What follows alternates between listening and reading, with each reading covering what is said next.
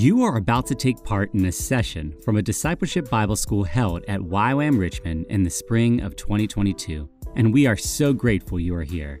So much prayer went into every element of this course, from recruitment to content editing, and we are convinced you will leave this knowing God a little deeper. The Discipleship Bible School, or DBS, is an opportunity to survey the entirety of Scripture to discover God's redemptive plan for all of humanity. Over the course of 12 weeks, teachers explored the Bible section by section, not only to deepen students' understanding of what was written then, but reveal what we are being invited into now. If you like what you are hearing, visit ywamva.org to discover what courses we are offering, ways you can journey with our team, and other content created to help you know God and make Him known. Everything you hear was created as a step of faith by a team of YWAMers and volunteers who felt God inviting them to capture the DBS in its entirety, over 120 hours of content. If this content blesses you, consider supporting future schools and content by giving at ywamrichmond.org/donate.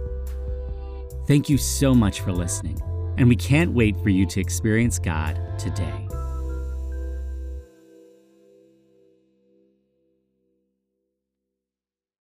From the fall of Jerusalem in AD 70 till the end of the world. So it goes up, including our own time and beyond, to the coming of, the, of Christ on the last day. Um, I don't think it focuses on the coming of Christ, but there is reference to it, I believe. And I think, for example, the seventh trumpet and what happens there suggests the resurrection, which is the second coming of Christ, and so forth. Now, in this little book, there are four major things all of which are applied to this period of time 42 months or 1260 days or time times and half a time. One of those is the length of time that the temple or the holy city would be trampled. And of course, that's already been covered in the first two verses of chapter 11. The second thing is the length of time the two witnesses are preaching. That's in the rest of chapter, well, the next part of chapter 11. Then the third thing is the length of time the woman who flees from the dragon is kept alive in the wilderness by God. That's in chapter 12. And then the fourth thing that is this length of time is the blasphemy of the beast in chapter 13. So during this time, we have the trampling of Jerusalem by the Gentiles. We've got the witness of the two witnesses. We've got the protection of the woman in the wilderness, and we've got the beast making his trouble. Now, if I'm correct, then these things all are fulfilled in the whole age of the church, and, and they span that period of time. Now, that would mean that the two witnesses are not really just two people, but that shouldn't really surprise us. For the most part, uh, for example, the, the bride which is represented as a, as a woman, is really a city. Also, the harlot, which is represented as a woman, is also a city, Babylon. Individuals are often compared um, with, in, uh, are actually symbolic for larger groups. And uh, similarly, things that aren't people at all are, are, likened to people, like death is like a horse rider and Hades following. So re- we have to realize Revelation symbolism you need to be careful about uh, rendering a symbol too literal. Why would there be two witnesses? Well, even if we don't identify them with anyone in particular, there has to be two, because according to the Jewish principle of the Bible, found in Deuteronomy and then repeated several times in the New Testament, the witness of two is true. If there's only one witness, according to the Jews, you can't trust the witness. There's no guarantee that it's true. But the witness of two is true. In John's gospel, he says, It is written in your law, the witness of two is true. I'm one witness, and my Father is a second witness. Two witnesses, then, simply symbolizes a true and reliable testimony. It doesn't matter who the two people are, or even if they represent two people at all. Just the phenomenon of two witnesses means this is a true testimony. My belief is the two witnesses represent the church through the whole age of the church for the past 2,000 years. They are the two witnesses. Now, in the symbolism of it, they are said to bear testimony for three and a half years, which I've already said I, I identify with that whole period. They will be killed, and they'll, their bodies will lie in the streets uh, for three and a half days, which is a very short time compared to three and a half years. And after that, they'll rise from the dead and be caught up into heaven, which I believe is actually the resurrection and the rapture of the church on the last day. So I think the whole career of the church is mentioned here. Now, it is true, many popular teachers want these witnesses to be either uh, Moses and Elijah or perhaps Enoch and Elijah. Uh, Moses and Elijah seems to be you know, very credible because Moses and Elijah would represent the law and the prophets to the Jews. Moses, the law, Elijah, the prophets. And also, we see that there's four miracles associated with these two witnesses. They can stop the rain from coming for three and a half years. Elijah did that. They can also call fire from heaven on their enemies. Elijah did that too. They can also turn water into blood. Well, Moses did that. And they can smite the earth with plagues, which Moses also did. So the four things they do, two of the things that are said they do are like what Elijah did, and two are like what Moses did. And this is no doubt why many Bible teachers would say this is Moses and Elijah coming back in the end times for half of the tribulation period for three and a half years because they take that literal. I take it differently. I think what it, these miracles do, in fact, point to Moses and Elijah, but they're not saying that these two witnesses are Moses and Elijah. Rather, this, this witnessing company has now been uh, bequeathed by God with the powers and the authorities that were in Moses and Elijah. That is to say, uh, the law and the prophets the, the authority of the law and the prophets has been now transferred to the church. So that what Moses and the prophets did in the Old Testament, the church now does in this age. So we have miraculous power. We don't do exactly the same miracles Moses did or, or, or Elijah. That's not what's being suggested. But rather, Moses and Elijah are uh, pictured. I mean, these miracles specifically are reminiscent of those two guys, but they represent the law and the prophets. That is the authority of God's witnesses in the Old Testament, and that authority is now belonging to the two witnesses representing the church. Now, it says that they, they will not uh, be hindered, even though the beast will make war against them. Now, if this is two men, you don't make war against two men. You maybe arrest them or shoot them or, you know, you uh, persecute them. But war is something that takes place between armies. There's a, a spiritual warfare between the kingdom of God, represented by the, the true body of Christ, on the one hand, and, and the kingdom of Satan. That's a, a warfare that's going on now. It's been going on ever since Jesus was here. We'll say more about that in chapter 12.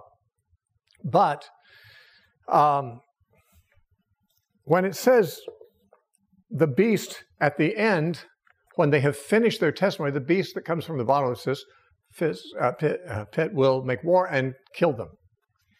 And their witness will be silenced. But it says when their testimony is finished, when the church has finished its mission, then there will be this apparent persecution that looks like it silences the church. The whole world rejoices, they send gifts to each other. This is all simply to depict the fact that the world is glad to be rid of them. But then, to the world's chagrin, they rise up three and a half days later and ascend into heaven. And I personally believe that what this is saying is that through most of the church age, the church is invincible. But near the end, and we'll see this again in chapter 20, near the end of the church age, there will be the devil will be given a chance to seemingly conquer the church. That chance will be very brief, and it'll be right at the end, just before Jesus comes back and the resurrection and the rapture take place. That's my opinion. Uh, that'll be supported again when we get to chapter 20, but in a different way with different images. Now, in chapter 12, we see an interesting, it's a self contained vision. There's essentially three main characters there's a woman who's pregnant, there's a baby that's born from the woman, a male child, and there's a dragon. the, the chapter opens with the woman in birth pangs ready to give birth to this child. We are told that the child is destined to rule the nations with a rod of iron. This is a very clear messianic reference. It comes from Isaiah chapter 2, verse 9. I, no, I'm sorry, Psalms 2, excuse me. Psalm 2 9. In Psalm 2 9, God says to the Messiah, You will break the nations in pieces with a rod of iron. You'll rule the nations with a rod of iron. And, and so we see this child is destined to do that. He's, he is the Messiah, he's Jesus. We have the birth of Jesus. So this has actually gone back to the beginning of the period of time to, to look at it from another angle. Let's go, let's make another pass over this period of time, looking at it through different imagery. Who is the mother then? Well, of course, we could say Mary, and, and frankly, the Catholic Church always has said this is Mary. This woman in Revelation 12 is Mary. And you know, it says she's described as having a crown of 12 stars. She's uh, clothed with the sun, standing on the moon. And you'll see much Catholic imagery has a picture of Mary with 12 stars on her head, standing in the moon, and the sun around her, because they are using this image to make it, uh, they, they believe it's Mary. However, while it's reasonable to say it could be Mary, because it's after all the mother of the Messiah, and Mary was, but in Revelation, again, women aren't usually individual women. The harlot is not a, a literal woman, but a city. The bride is not a literal woman, but, but a city. Uh, this woman, I believe we can say, represents Israel, or more properly, the faithful remnant of Israel that brought the Messiah into the world. Why? Well, the imagery of the sun and moon and 12 stars comes from Genesis chapter 37, where Joseph tells his dream to his brothers. He said, I saw the sun and the moon and 11 stars bowing down to me. And Jacob said, What? Will your mother and I and your 11 brothers truly bow down to you? In other words, the sun and the moon and the 11 stars represented Jacob and his family, including his 11 sons, and Joseph would be the 12th the 11 stars were bowing down to the 12th. But the sun and moon and 12 stars then represents the family of Jacob and the ones that would bring the Messiah into the world. It was Israel that brought the Messiah into the world. And Israel suffered before that by, under the hands of Antiochus Epiphanes, and under the hands of uh, the Romans and so forth. I mean, the, the suffering, the, the birth pangs this woman's going through before the Messiah comes represents no doubt the hardships that the faithful in Israel went through before Jesus came, just before he came. The dragon is easy to identify because he is uh, said to be the Satan. In verse 9, it says he's the devil and Satan, he's the old serpent. So we have here the remnant of Israel just before Jesus is born, going through the hardships they're going through, which they did just in the, in the centuries just before Jesus was born. The devil knows the Messiah is coming. He wants to kill him from birth. And he tried to. When Jesus was born, Herod inspired by Satan, certainly, commanded all the baby boys under two years old in Bethlehem to be killed, trying to kill the Messiah. But it didn't happen. He escaped.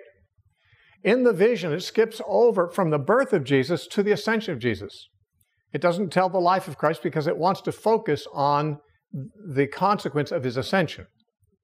So he's born, and then it says, of course, the dragon did not succeed in, in uh, ending his career. Instead, he's caught up to God and to the throne of God, which is where Jesus is. He ascended at the end of his life to heaven and sat down at the right hand of God.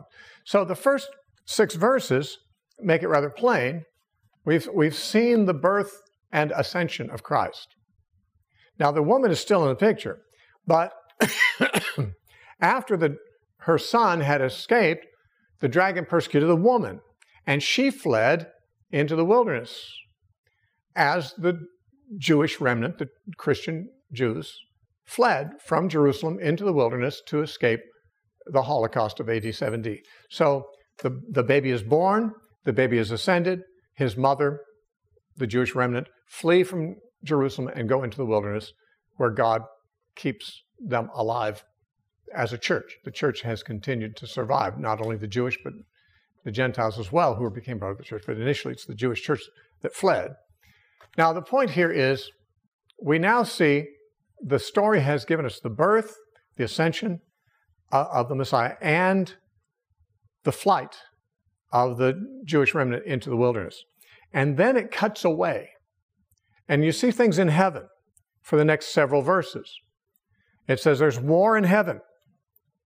Michael and his angels are fighting against the dragon and his angels. And, and Michael and his angels win. The dragon is cast out, and there's no more place found for him in heaven.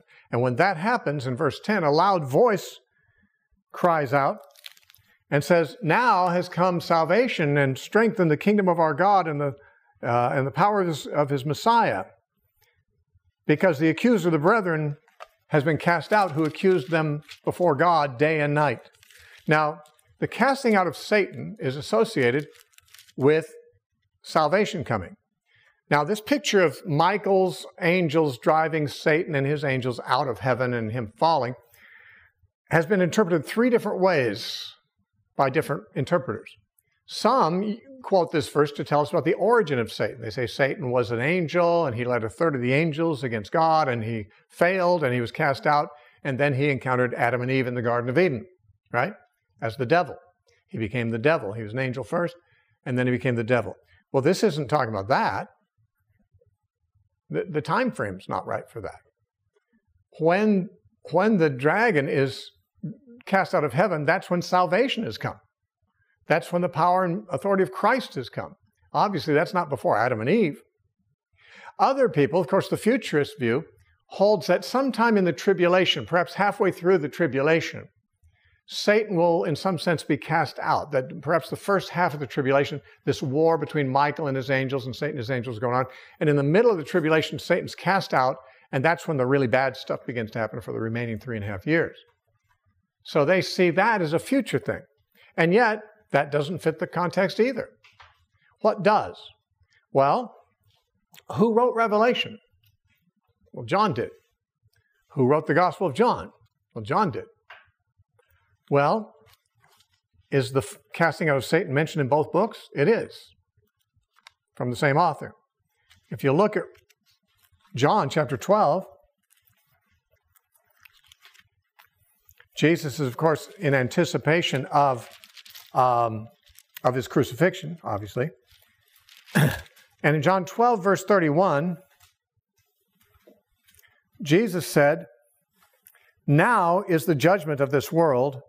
Now the ruler of this world, a term that Jesus uses for Satan, now the ruler of this world will be cast out. When? Jesus is talking about at the cross. Jesus' death, resurrection, and ascension are when the, the ruler of this world was cast out. Now, that's stated as a didactic point in John 12 31. It's depicted as a symbolic vision in chapter 12 of Revelation, where we see the dragon and his angels thrown out of heaven. And what happens then? The angels say, Now salvation has come. Well, isn't that at the cross? Isn't that when Jesus died and rose again? That's when salvation came. That's when the power of his Christ or the, uh, the, authority of his Christ came. Jesus, after he rose, said, All authority in heaven and earth has been given to me. All the authority he'll ever have was given to him when he resurrected. That's when the devil was cast out. And that's when salvation came. Now, it's interesting that when the story picks up again back on earth, now notice the first six verses were on earth the birth of Jesus, the persecution of Jesus, the resurrection of Jesus, the ascension of Jesus, and the flight of the woman into the world. So that's all kind of historic events on earth. Then we had cut away to heaven and saw this battle and all this stuff and the casting out of Satan and the announcements in heaven. And when that part is done, we go back to earth again and notice, if you will, and maybe I should actually turn there. Um, in verse 13, it says, When the dragon saw that he had been thrown down to earth, he pursued the woman who had given birth to the male child. But the woman was given two wings of a great eagle so that she might fly from the serpent into the wilderness to a place where she'll be nourished for a time and times and half a time. That's the same information we had in verse 6. The woman fled into the wilderness where she has a place prepared for God. She's prepared for, uh, pre- preserved for 1260 days. That's the same period of time, the same flight, the same woman. Now, notice in verse 6, she fled in, after her son was caught up into heaven. In verse 13, she flees because the dragon has been cast out of heaven. It picks up the story at the same place it left off. Verses 7 through 12 was like a parenthesis showing what was going on in heaven. This is primarily a story about earthly things, and the spiritual warfare that follows is on earth, but it corresponds to things that happened in heaven. And in order to tell us that we're now back resuming the story on earth, it gives the same information in verse 13 and 14 that it gave previously in verse 6 to say, okay, now back to our story. The woman flees to the wilderness. Remember that happened in verse 6. Now let's continue the story from there on. That means that verses 7 through 12, we're kind of saying, okay, this was going on earth. The, the, the child was caught up to God and his throne this resulted in the dragon being cast out. And once the dragon's cast out, he persecutes the woman and she flees. Now, what it says here in verse uh, 10 is that the accuser of our brethren has been cast out, who accuses them uh, before God day and night. Accused is more proper. He's cast out. He's not doing that anymore. He can't. Why? Because the blood of Jesus now has been shed and there's no accusations can stick to God's people. Satan's accusations in the Old Testament could stick. He accused Job. He accused uh, Joshua the high priest in Zechariah chapter 3. The high priest was covered with filthy garments representing sinfulness, and the Satan was seen there in Zechariah 3 accusing Zechariah, uh, Zerubbabel. And in others, in the Old Testament times, Satan could rightfully accuse God's people because they were in fact sinners. He can still try, but it, it doesn't work because the blood of Jesus covers that. Paul said in Romans 8, Who can bring any charge against God's elect? It's God who justifies. Who can condemn? Satan may try, but God won't listen. His case is thrown out of court. This is a picture of when Jesus dies and rises again and ascends to the throne, Satan's career as accuser of the brethren is simply brought to an end. It's like he's, he's the prosecuting attorney who's thrown right out of court. This is the only place in the Bible that Satan is called the accuser of the brethren. Perhaps you're familiar with that expression as an expression of Satan. It is, but it's only here. And it says in verse 11, and they conquered him, they overcame him by the blood of the Lamb, by the word of their testimony, and they love not their lives even to the death. The saints conquer him he is thrown down and he makes war against them on earth again and he persecutes the church, but they defeat him ultimately. Through the church age, the church is in a spiritual battle against Satan, but ultimately wins because they have some superior weaponry. They've got the blood of Christ, which, by the way, primarily applies to their response to him as the accuser, the accuser of the brethren. He comes down to accuse them. God won't hear the accusations, but sometimes He can make us feel condemned by accusing us. But we appeal to the blood of the Lamb. Yeah, well, sure, I did sin, but Christ has covered that. I repented and am clean. We appeal to the blood of the Lamb to defend ourselves against the accusations. Then the word of their testimony speaks of their preaching the gospel. In Revelation, the word testimony or witness is used many, many times, and it always refers to the gospel. The gospel is the testimony of the church. So they conquer Satan's kingdom by preaching the gospel to the world. Satan loses ground in his kingdom when the kingdom of God is spread by the preaching of the gospel. So they over the course of church history they defeat him. They're defended by the blood of Jesus from his accusations and they are on the offensive preaching the gospel, taking territory from him, and they do so without any fear of death. They do not love their lives to the death. It is this this bravery and this warfare of the church that ultimately conquers Satan, according to this. Now, that warfare is depicted in the last few verses where Satan comes down and he persecutes the woman who has fled and the rest of her offspring, which are mentioned in the last verse. Uh, the rest of our offspring are the ones who keep the commandments of God and hold the testimony of Jesus. That's since the woman is the Jewish church, the rest of our offspring are us, the Gentile church we're also, you know, we're also part of that family. And we have the testimony of Jesus and we, um, we obey God. So this is the, Satan attacking the church. Now, he first attacks by pouring out a flood of water out of his mouth to sweep her away, but the earth opens up and swallows the water, and the woman is spared. What comes out of Satan's mouth? Lies do. He's a liar and the father of lies. He deceives the whole world, it says in verse 9. He's the deceiver. Out of his life, out of his mouth pour rivers of lies. The church could be swept away by the heresies and by the false doctrines that he spreads, but isn't. The church survives all that. There's been many heresies, many false doctrines, but the church still survives. The world swallows it. The world doesn't have any discernment. They'll swallow the lies, but the church survives. Then it says he goes out to make war with her, which is more physical. there's two things that Satan has used against the church for the past 2,000 years. One is heresy, lies. The other is physical persecution. Now, in chapter 13, we read of him calling two allies to help him in this age long warfare. One is a beast that comes out of the sea, one is a beast that comes out of the land. Now, the beast out, out of the sea is often popularly referred to as the Antichrist although John never uses that term to speak of it. And the second beast is sometimes popularly called the false prophet, which he is called that later on in Revelation. He's called the false prophet in verse in chapter 16 and again in chapter uh, 20. but the first beast is never spoken of as the Antichrist.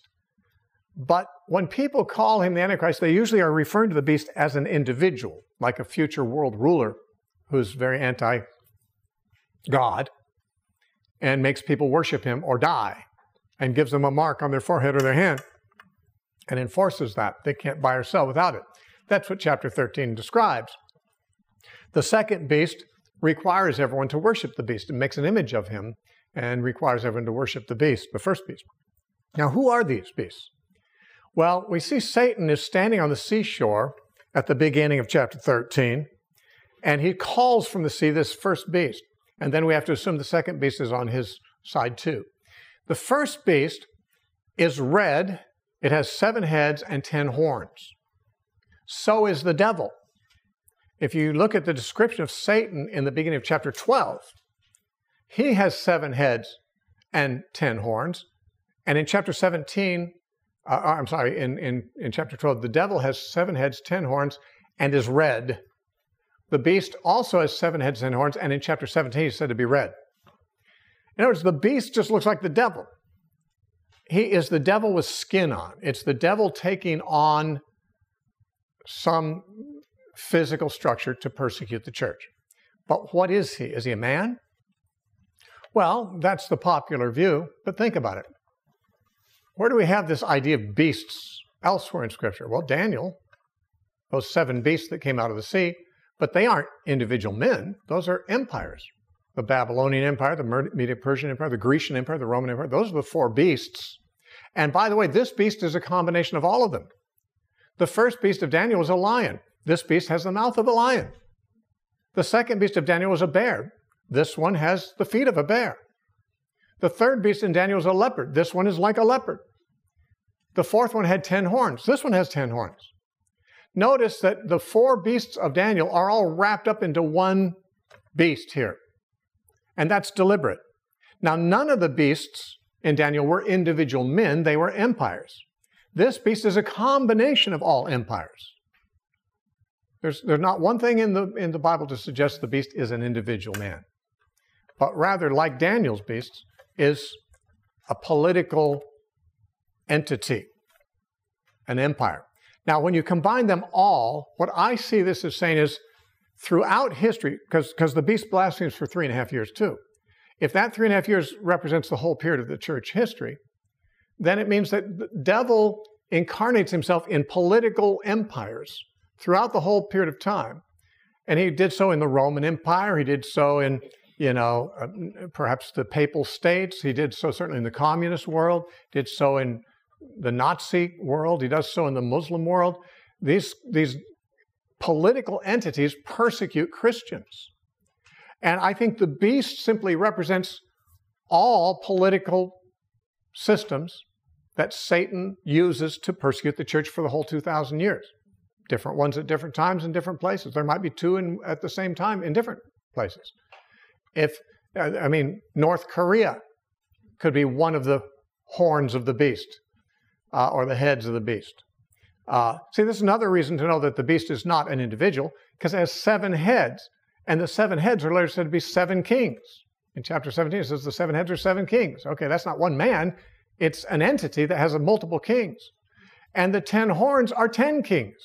So you've got a lot of kings here. You've got a lot of political powers wrapped up in this one beast because it represents all the political powers of the whole age of the church that rise and fall. And it, it even has a head that's been slain or it received a mortal wound, but the beast survives.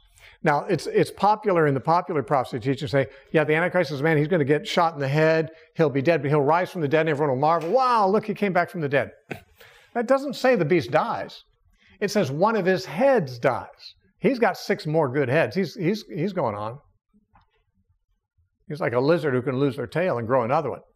This, you know, you can kill one of the heads, but the beast lives on. I think what that's saying is, let's just say Nero was one of the heads when John was writing. Well, he got killed, but the beast lives on. There's other heads. There's other, you know, it's like a hydra.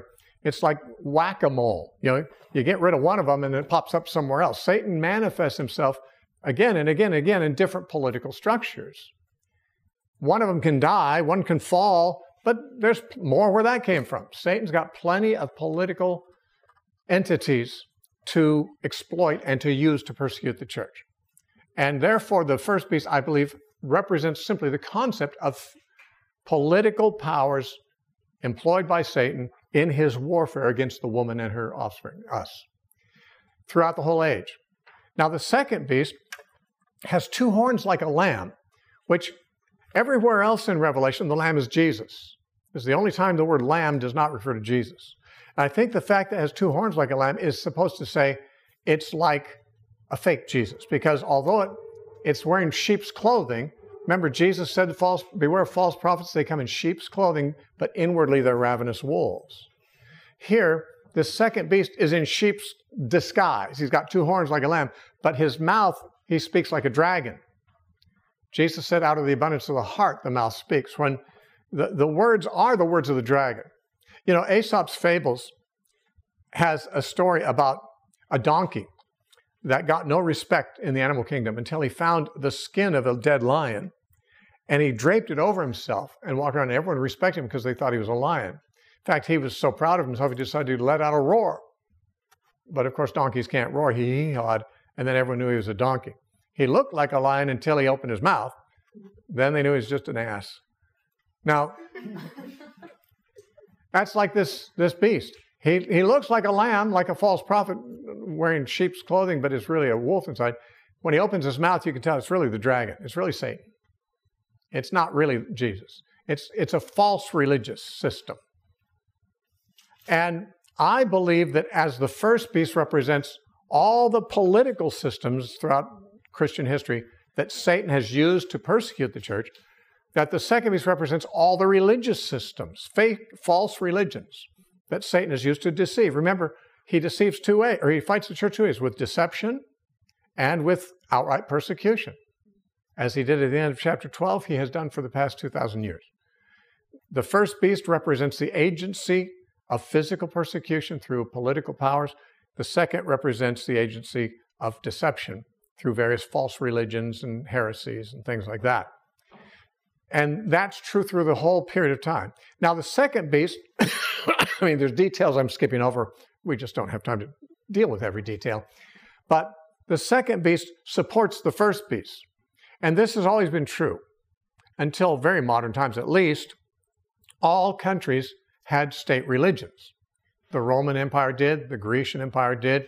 You know, uh, throughout history, there was no separation of church and state anywhere whether it was a tribal group in Africa that had a witch doctor that influenced the tribe, and the, you know it, it, it's it's national religion. It's it's uh, it's state religion.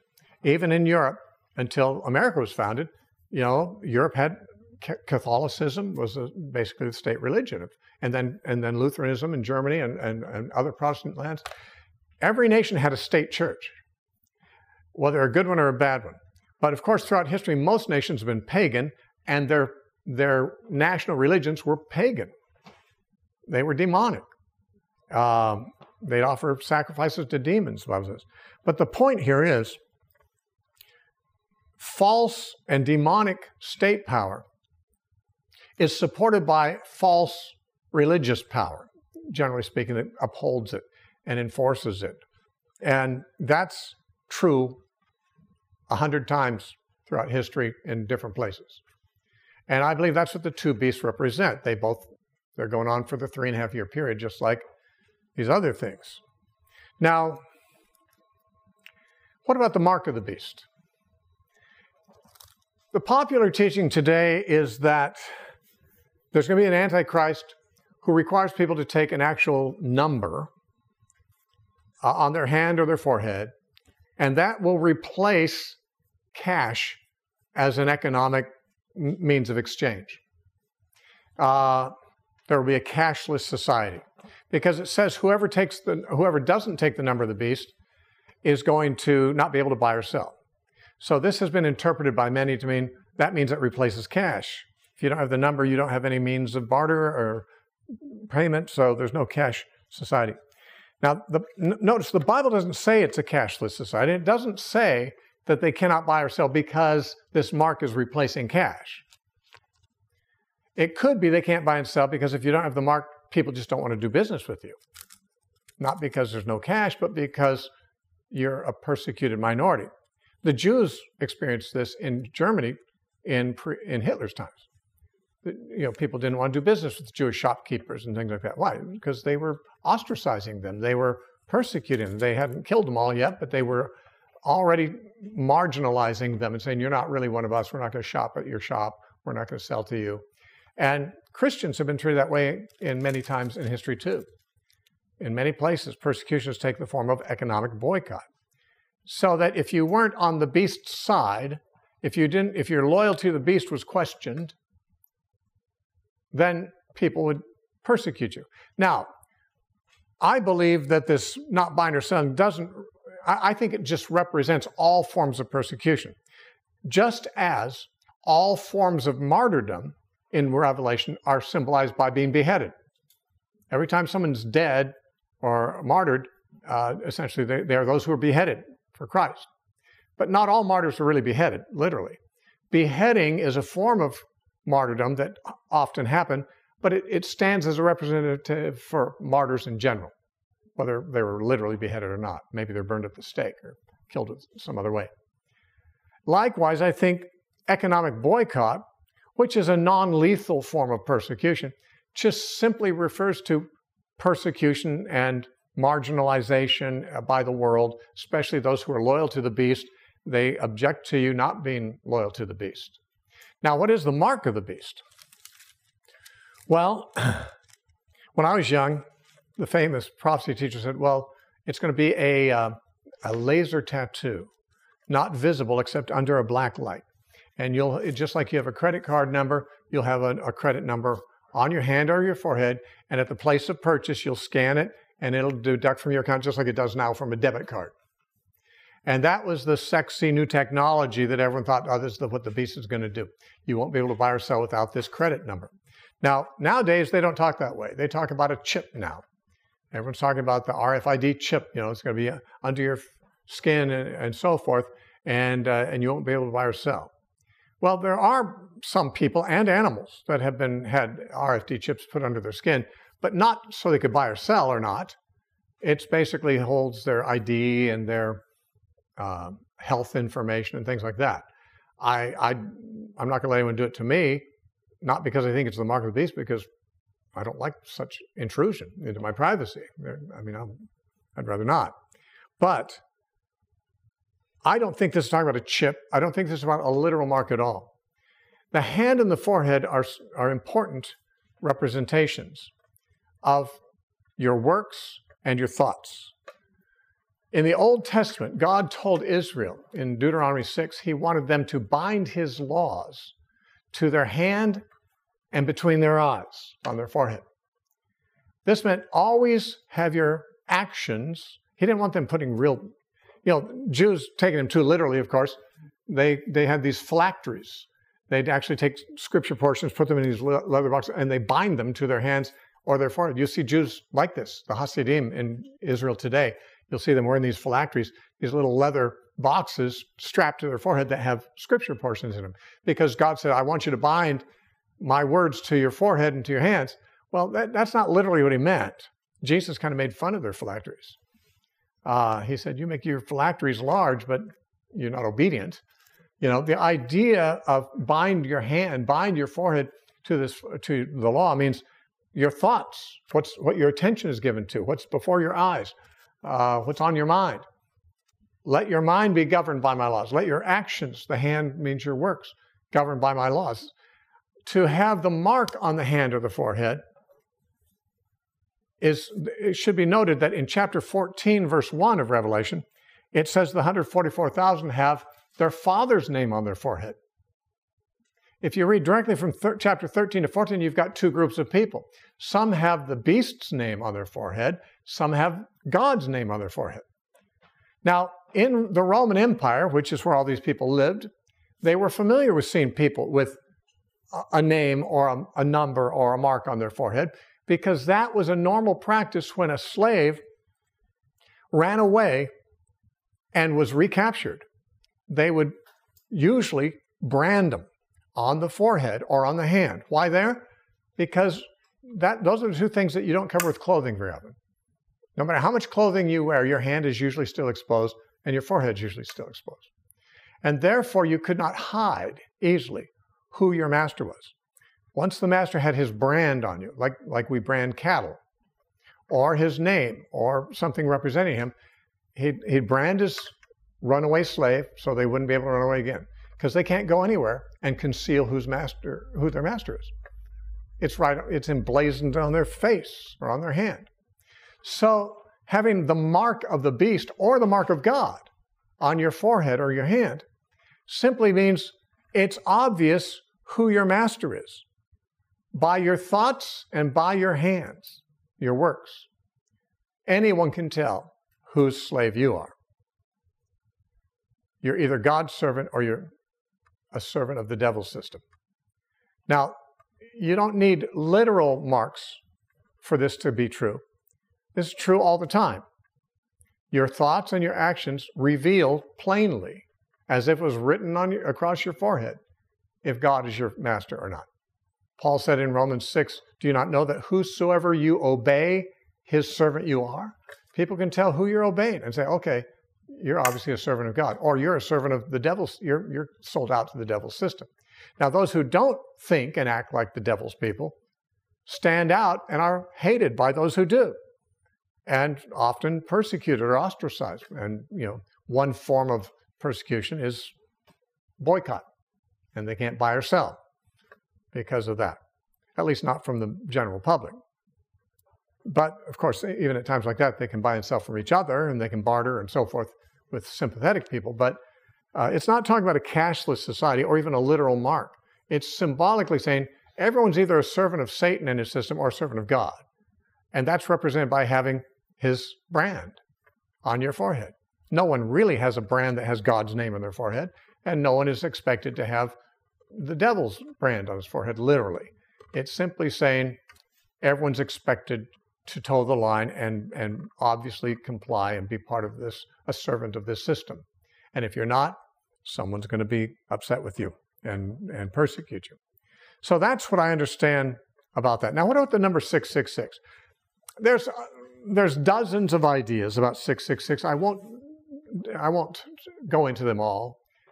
But one answer is that if you take the, num- the name Caesar Nero, who was the emperor at the time that this was written, I believe, and you translate his name into Hebrew characters, the numbers, the numeric value of the characters adds up to 666. Now, notice John said, when he's giving the mark of the beast, there's an interesting thing that he says. He says, This calls for wisdom. Let the one who has understanding calculate the number of the beast, for it's the number of a man. His number is 666. Notice John thinks that his readers in the first century, if they are clever, can figure out who he's referring to. He obviously isn't talking about somebody in the 21st century. How could anyone, how could any people in the seven churches he's writing to calculate and discover who some future person in the 21st century is? Obviously, he's referring to somebody they know of, they know of him, and the bright ones among them can figure out who he's referring to. And so it's somebody contemporary that his readers should be able, if they're smart enough, figure out who he's referring to.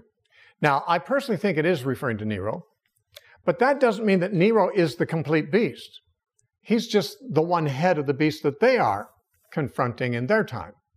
There are others. The beast has many heads.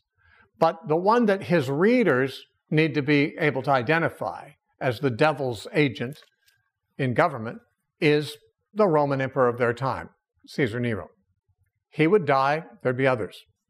The point is, the number of the beast in this case is the number of that particular manifestation of the beast that's happening at, in the time of his readers.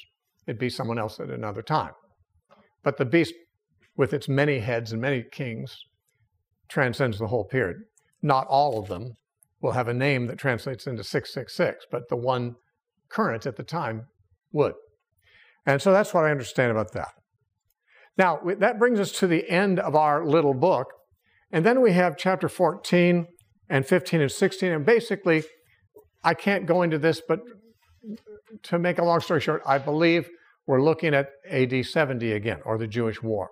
Many of the images that are used, especially in chapter 14, if you compare those images with Old Testament where they come from, you'll find that it's about uh, the destruction of Jerusalem. And especially if you know Josephus' history, you'll realize many parallels exist. But this, the, the bowls of wrath in chapter 16 are said to be the last plagues. And whereas the trumpets brought disaster on a third of everything they affected, the bowls affect completely the same regions. You'll find that the same realms that are affected by the seven trumpets are affected by the seven bowls. The difference being the trumpets were warnings, they were partial judgments. This is the end. This is the downfall of uh, Jerusalem, I believe. I won't go into detail, we just can't take the time. Now, chapter 17 brings us to the sixth segment of the book, and it goes through chapter 19. And essentially, he sees this harlot riding on the beast, and she's drunk with the blood of the martyrs. And when she dies, the beast actually turns on her and kills her. And when she dies, uh, you know, the, the world that made a lot of money off of her uh, is grieving and mourning, but the righteous are rejoicing. Um, it says in chapter 18, verse 24, in her was found the blood of prophets and of saints and of all who've been slain on the land. Now that sounds like Jerusalem. Jesus actually said in Luke 13, it cannot be that a prophet would perish outside Jerusalem. He's being a little sarcastic and cynical, but because some prophets did die elsewhere, but he's basically saying Jerusalem is the one that you obviously typically kills the prophets. And Jesus said all the blood of the prophets is going to come on Jerusalem in that generation. So this woman, which is said to be Babylon, is apparently Jerusalem. Now, by the way, she's called the harlot. In the Old Testament, Jerusalem, when they're apostate, are called the harlot. In Isaiah chapter 1, God speaks of Jerusalem and says, How has the faithful city become a harlot? Hosea refers to Jerusalem as a harlot, or Israel as a harlot. Uh, Jeremiah does. Ezekiel describes in chapter 16 and chapter 23 uh, the Jews as a harlot because they are in covenant with God as a wife, but they cheat on him by worshiping other gods. And so she's depicted as a harlot. No other nation was in covenant with God, and therefore none would be in a position to commit adultery against God than Jerusalem. Now, why would Israel be, why would Jerusalem be called a harlot? Or why would she be called Babylon? Well, hey, she's already been called Sodom and Egypt and been likened to Jericho. It's just another of the same thing. Basically, Jerusalem has become another Sodom. It's become another Egypt. It's become another Jericho. It's become another Babylon.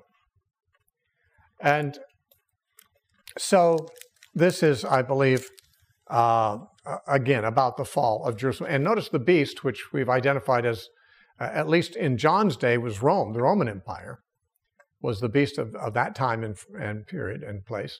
Uh, the beast turns on her and kills her. And uh, that's what happened. Jerusalem was destroyed by the Romans, the Roman Empire. She had ridden upon the beast in the sense that she received, you know, protection from Rome and so forth after they were conquered. And remember, they had loyalty to Rome. They didn't like Rome, but when Pilate said, Shall I, shall I destroy your king? He said to the Jews, They said, We have no king but Caesar. They professed their loyalty to Rome, although they hated Rome. They still were riding on Rome and trusting in Rome and depending on Rome. And it was Rome that turned on them and destroyed them in AD 70. Uh, now, I ran through that so quickly because I want to talk about chapter 20 through 22. Chapter 20 is the most controversial chapter in the Bible. At least some have said so. It's the only chapter that talks about what we call the millennium. You may know there's lots of views of the millennium. They have to do with how this chapter is interpreted. There's a premillennial view, a amillennial view, and a postmillennial view. Very different from each other, and all have been held uh, by perhaps a majority of Christians at different times. The thousand years, here's how it goes. In the first three verses of chapter 20, the dragon is bound with a chain, put in a pit for a thousand years so he would not deceive the nations anymore for a while. There's three chapters, uh, three verses then that describe this period of time when people are experiencing the first resurrection and, and the martyrs in heaven are reigning with Christ. And then there's three verses more, verses 7 through 9, at least part of 9, that talk about Satan being loosed again at the end for a little while. And but and he brings the nations against the beloved city, which is the church. And fire from heaven comes down and consumes the wicked, and Satan is then end, his career is ended. He's thrown into the lake of fire. After that, there's the resurrection of the dead, there's the judgment, and there's the new heavens, the new earth, described in chapters 21 and 22. Now, the premillennial view takes the thousand years that Satan is bound as a literal thousand years. And they say when Jesus comes back, he will bind Satan for a thousand years. Therefore, Jesus comes back before the millennium. That's called premillennium. The premillennial return of Christ is that Christ comes before the millennium and institutes the millennium. That's called premillennialism. That means that when Jesus comes back, he doesn't institute the new heavens and new earth right away. Instead, there's a thousand year interval between the second coming of Christ and the new heavens and the new earth. And that chapter 20 represents that. The postmillennial view holds that Jesus comes back at the end of the millennium. And the millennium is seen as a reference to a, a, future circumstance where the gospel has been so successful that mostly the world has been converted. And Satan is essentially unable to deceive the nations because the gospel has prevailed and everybody is, you know, knows the truth. And so Satan is, for a thousand years, unable to know it. But it's not a literal thousand years. Could be, could be a literal thousand years, but it just means a long time. The postmillennialist believes that the church will convert the world essentially, and that for a long time, could be a thousand years, maybe maybe that's symbolic for some other period of time. Uh, the world will be basically operating under Christian principles by Christian leadership and Christian populace and so forth, and to be a righteous world. But that Satan will be loose for a little while at the end of that, but will be defeated by Jesus coming back in fire from heaven. The amillennial view is a little bit, bit like that second view, but different. The amillennial view says that the binding of Satan at the beginning of the thousand years is symbolic for what Jesus did in his death and resurrection and ascension. Just like Jesus' ascension was the casting out of Satan from heaven in one image in chapter 12, in this imagery, it's the binding of Satan. And it's all very graphic. He's in a pit with a chain and all that stuff. But of course, uh, the, it's a dragon. Calling Satan a dragon is symbolic itself. He's not a reptile, he's, he's a spirit. A dragon is a symbol for Satan. The chain, the pit are also, no doubt, equally symbolic. There's a graphic picture of Satan being greatly reduced in his ability to deceive the nations. Now, he can still deceive individuals, but he can't keep the nations in the dark anymore because Jesus sent his disciples to evangelize the nations. So Satan cannot, as he once did, deceive all the nations. At one time, only Israel knew the truth, and the nations were in the dark. Satan had them. He could deceive the whole nation, so that weren't Israel. Not anymore. Jesus sent us out to make disciples of the nations, and Satan can't deceive them anymore. He can deceive people, individuals, Jews and Gentiles, but he doesn't own the nations anymore as his realm that he can keep in the darkness. The light has come. Now, that Jesus bound Satan when he came the first time is actually stated in the Bible. Not in these kind of graphic terms of a pit and a chain and all that, but that's just the Revelation's kind of apocalyptic imagery to make a point. The point is that Jesus said he had come and he had bound the strong man, Satan, and was plundering his house.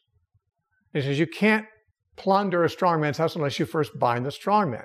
And he's describing his own ministry, casting demons out of people, as he's taking Satan's property from him. He's delivering people from Satan's prison. He has come to Satan's domain and he's plundering it. And Satan can't stop him. It's as if Satan's the owner of the house, but he's bound and he can't, he's just watching the home invader come take all his stuff. That's the imagery Jesus used. Now, Satan wasn't literally bound any more than he is literally bound now. He's not literally bound, he still does stuff. The imagery is saying that before Jesus came, Satan ruled unchallenged. No one could stop him. He's the most powerful force, you know, ruling the world. Jesus came a greater, a stronger man than he, bound him, took advantage of him, rendered him incapable of resistance, so that Christ's kingdom, which has now invaded Satan's domain, can now move forward and take over the nations through the evangelization of gospel. Satan can't stop it. He's as, as, as impotent to stop it and to stop this plundering of his former domain as if he was bound, as if he was in a pit. Okay? That's what Jesus said he had done. He had bound the strong man. In Colossians 2:15, it says that Jesus through the cross disarmed the principalities and the powers and made a triumphal display of his victory over them. In Hebrews 2:14, it says that Jesus through death destroyed him who had the power of death, that is the devil. Through his death, Jesus destroyed the devil. The word destroy in the Greek is katargeo. It means to reduce to inactivity. It doesn't mean to annihilate, it just means to reduce to inactivity. So what it says in Hebrews 2:14 is that Jesus through death reduced Satan to inactivity. Really? Is he inactive? Well, not entirely, but much less capable of doing anything than he was before Jesus came. Satan ruled the world apart from Israel without the slightest challenge for 4,000 years. And Jesus came, and now a third of the world's population today professes themselves to be Christian. They're probably not all Christians, of course, but a third of them know the gospel, and they're in all nations. You know, Satan can't deceive all the nations anymore. Once again, it's not saying he doesn't deceive. He does. He deceives individuals. This is talking about the nations as a block of humanity, which Satan once had unchallenged, right, to keep them all in the dark, keep them all deceived.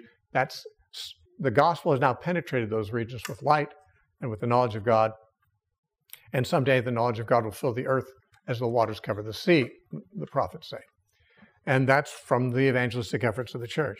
But the thousand years then represents the period of time of the present age.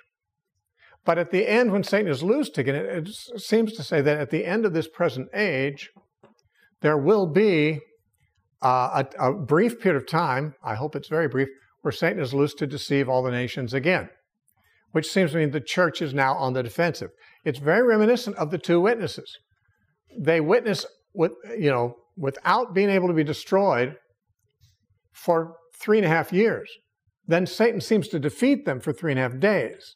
This is like the church goes on unstopped for a thousand years, and Satan seems to put us on the defensive for a little while at the end. There's, there's a longer period of the church's progress and invulnerability, followed by, at the end, a very short period where Satan seems to get the upper hand again. But he doesn't. Because at the end of that little season, we read, fire from heaven came down and destroyed the enemies. Paul said about the second coming of Christ in 2 Corinthians 1 8, 2 Thessalonians, excuse me, I said Corinthians, Second Thessalonians 1 8. It says, Jesus will come in flaming fire, taking vengeance on those who do not know God and don't know, uh, do not obey the gospel. That's what we see in Revelation 20 and verse 9 flaming fire coming down. That's the second coming of Christ. And what follows? The resurrection of the dead, the judgment, and the new heavens and new earth. Everywhere the Bible says the new heavens and earth will come when Jesus comes and when we're resurrected. So, the thousand years, I believe, this is amillennialism, I believe it, it represents the present age. Jesus has bound Satan, so to speak. We're not supposed to understand that Satan's not active or he's not doing anything. It just means that his power has been so curtailed that it can be dramatically described as if he's chained or bound, while the church and Christ plunder his former domain, which is the earth, by preaching the gospel and bringing souls out of darkness into the light. Now, what happens at the end then, and I only have about five minutes. Chapter 21 and 22 give us the new heavens, the new earth, and most of it's a description of the new Jerusalem. The new Jerusalem is descending from God out of heaven to, to the new earth. And m- much of what we think of as heaven is really a description of the new Jerusalem, which isn't in heaven. It is now, but when Jesus comes back, it's going to descend and be on the earth. Jesus is going to reign over the earth, the Bible says. In fact, Jesus said, We are too. Blessed are the meek, they shall inherit the earth. Jesus is going to reign over the nations, the Bible says. When Jesus comes back, he's going to redeem the earth. There's going to be a new heaven, new earth. The curse will be removed. It says in second, uh, me, uh, chapter 22, verse 3 of Revelation says, There is no more curse. The curse that came on the world through the fall will be no more. It, we're told there's no more sickness, no more crying, no more death, no more sorrow. That is, all the negative things that came the, uh, from the fall are no more. We're now in an earth that's unfallen. It's like God has restored what He made in the first place. Earth is a perfect domain for people. We will be in our resurrected bodies immortal. So, as God made man originally to have dominion on the earth, and presumably if man had not sinned, he would have eaten of the tree of life and lived forever and would still be here. Adam and Eve would still be on the planet. They would have populated it with their offspring, as we are their offspring, but they'd still be around. There's no reason for them to die. God made people to live on earth, not heaven. There's no promise in the Bible that people live forever in heaven. What the Bible does teach, I think, is that if you and I die as Christians, we go to heaven, but only until Jesus returns. We will come back with him when he returns. He'll establish the new heaven, new earth, as it was when he gave it to Adam and Eve. And it'll be, you know, it won't be fallen anymore. And we will dwell with God and Christ on this earth. It says in Psalm 115, verse 16, Psalm 115, verse 16, it said, Heaven, even the heavens are the Lord's, but the earth he's given to the sons of men. The earth is the domain that God made for man. Jesus, the Son of Man, is going to reign over the earth because he became a man like us, and we're going to reign with him. Who will we reign over? I do not know. We're not told. But we are told we'll reign with him on the renewed earth, which will have none of the effects of the fall. And that description is in chapters 21 through 22. Now, that leaves a great number of things unsaid, undescribed, uncommented on, obviously. We took, what, three hours or less to cover 22 chapters, any one of which could have, you know, we could have occupied the whole the whole sessions today with any one of those chapters. So that's just the frustration of going through the Bible that quickly. But uh, again, I just want to leave you with the fact that uh, my website is thenarrowpath.com. My lectures, verse by verse through the whole Bible, are there for free. You can listen to them, MP3 files, including Revelation. 20 probably lectures going through Revelation. So we got, we've got uh, verse by verse, lots of detail. That's true of every book of the Bible my lectures on. And uh, you can also get them on the, on the app, if you have an iPhone especially, although there's an Android app too, but it doesn't have the same functionality in some ways. But the iPhone app, The Narrow Path, if you go to App Store, thenarrowpath.com, You'll find the app has all those lectures there. You can listen to every lecture on your phone. Also, you can listen to my radio show, which is about to take place know, about 10 minutes uh, every day. So, congratulations, you have finished, perhaps for most of you, the first time reading through the Bible and studying it through. Hopefully, not the last. Don't go away saying, Oh, I've read the Bible, now I don't have to read anymore. No, you just got started. Study it in depth, read it continually, meditate on it day and night, and you'll flourish in your spiritual life. If you kind of say, oh, I'm kind of tired of it now, this kind of a cram course, I, I think I'll take some time off. It's not good for you to take time off. It's food. It's food for your soul, and you'll starve without it.